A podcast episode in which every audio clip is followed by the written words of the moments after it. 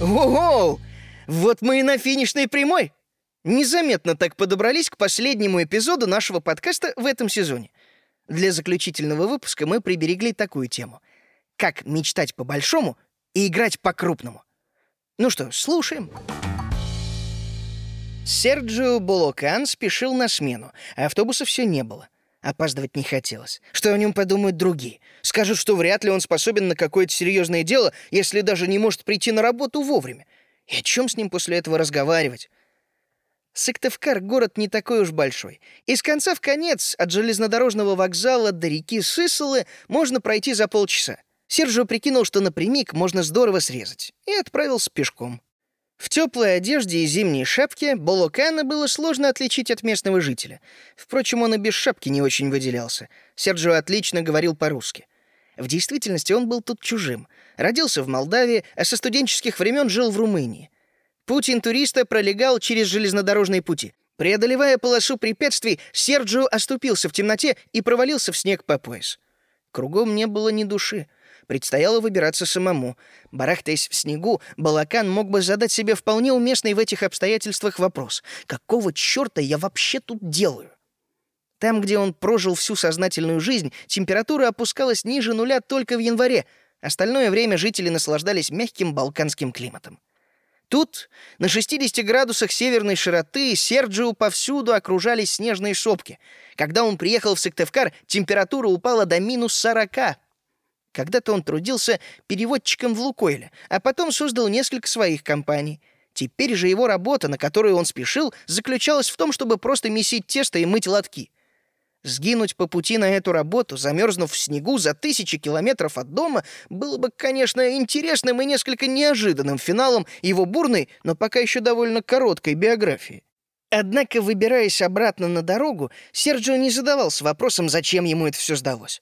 Он прекрасно знал ответ. Балакан приехал в Сыктывкар, чтобы изучить бизнес пиццерии и открыть потом первую Додо-пиццу за пределами России в городе Брашов, в Румынии. Для него это был не первый бизнес, но первый, который увлек его настолько, что он захотел погрузиться в него с головой. Его вдохновил пример Федора Овчинникова и увлекла идея Додо. Федор, впрочем, тогда еще и не думал о том, чтобы открывать пиццерии в других странах. В то время в сеть Додо Пицца входило всего дюжина точек — в России можно было бы открыть еще сотни.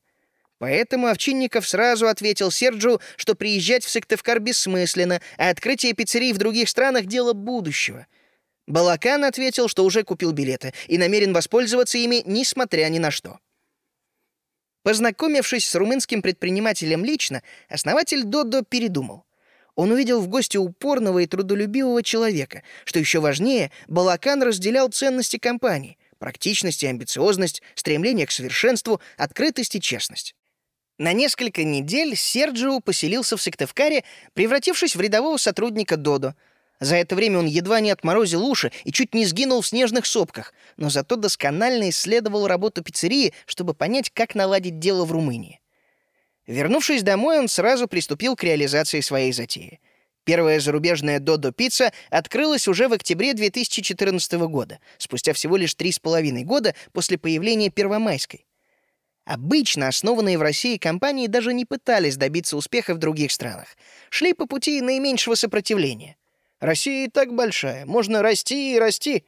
А в чужих странах люди говорят на других языках, там непонятные законы и правила, и никто тебя не ждет с распростертыми объятиями.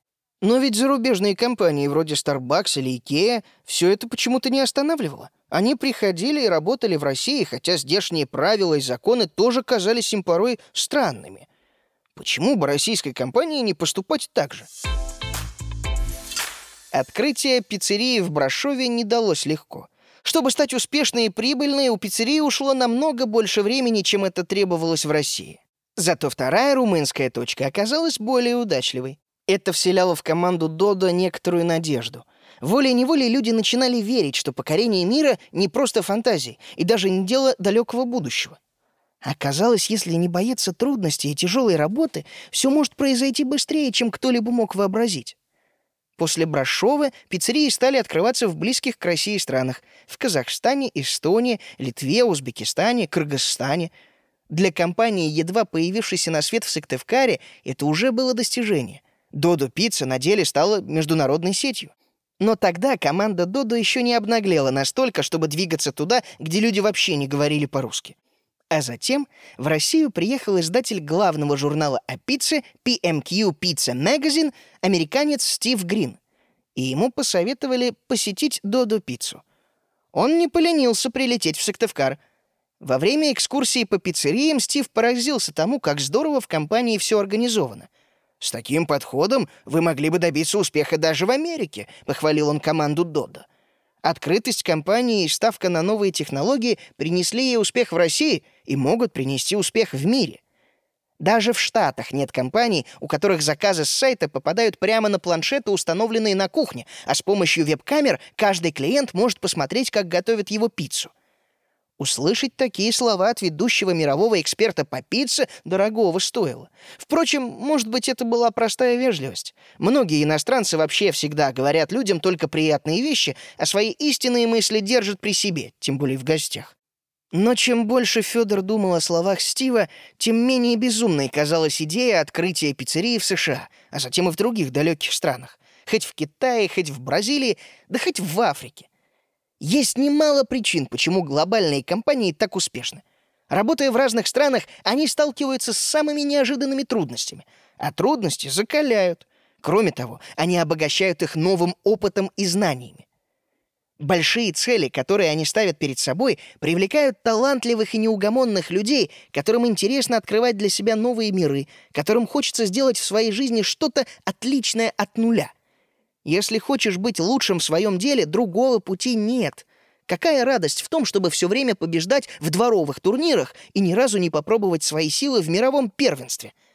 Там и соперники посильнее, и слава громче, да и призовой фонд просто-напросто больше — если Додо Пицца покорит Америку или Азию, компанию можно будет вывести на биржу, и тогда она окажется в одном ряду с мировыми лидерами. А ее команда, которая принесла этот успех, получит и признание, и деньги. Но главное, она получит высшее удовольствие от того, что удалось добиться того, чего еще не удавалось добиться ни одной российской сети.